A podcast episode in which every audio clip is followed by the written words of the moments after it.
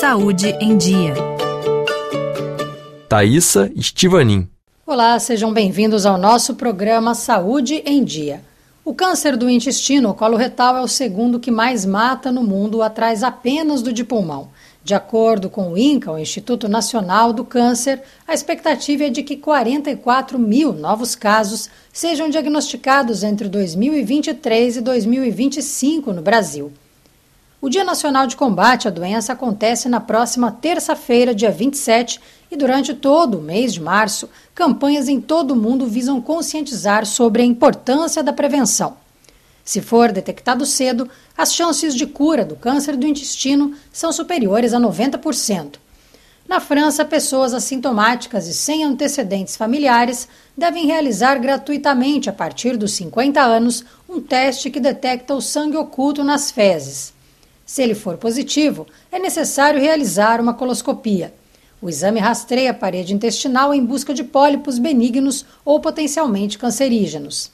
O procedimento requer anestesia geral e por isso é feito em hospitais ou clínicas especializadas. O oncologista francês Michel Ducreux, chefe do Comitê de Patologias Digestivas do Instituto Gustave Roussy, um dos maiores centros de combate ao câncer do mundo, é favorável a um recuo da idade do rastreamento. Ele recebeu a RF Brasil para uma entrevista na sede do Instituto, que fica em Villejuif, perto de Paris. O problema do câncer do cólon é que ele vai crescendo de maneira silenciosa durante muito tempo, com poucos sintomas. A doença pode então se desenvolver e as células migrarem, gerando metástases. A França não é um bom exemplo. Aqui não há uma cultura da prevenção e, no máximo, 35% da população na região parisiense faz o teste. O oncologista reconhece que a coloscopia é um exame muitas vezes de acesso restrito, devido ao alto custo e à distância que separa muitas cidades francesas de centros especializados.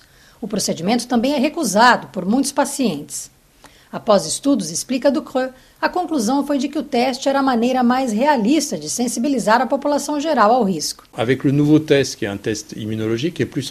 O teste imunológico permite a detecção de 80% dos cânceres e de tumores benignos que vão provavelmente se transformar em cânceres.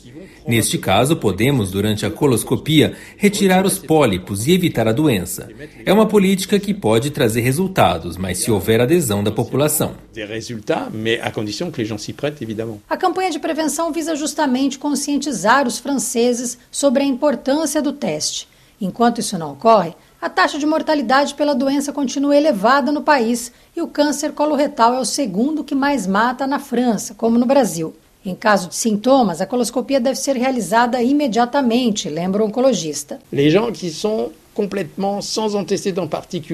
Pessoas sem antecedentes, doenças ou sintomas digestivos devem fazer o teste. Quem sente dores ou tem trânsito intestinal irregular, por exemplo, deve fazer de cara uma coloscopia para eliminar algo mais sério e depois fazer os testes, como todo mundo, se estiver tudo bem. O oncologista francês lembra que entre 20 e 25% da população tem pólipos intestinais. Apenas um de cada 10 tumores poderá se transformar em câncer. O processo é lento e demora cerca de 10 anos. Isso é que é um pouco irritante. Sabemos que durante um longo período podemos intervir com poucas consequências para o paciente e poupá-lo de um futuro câncer potencial.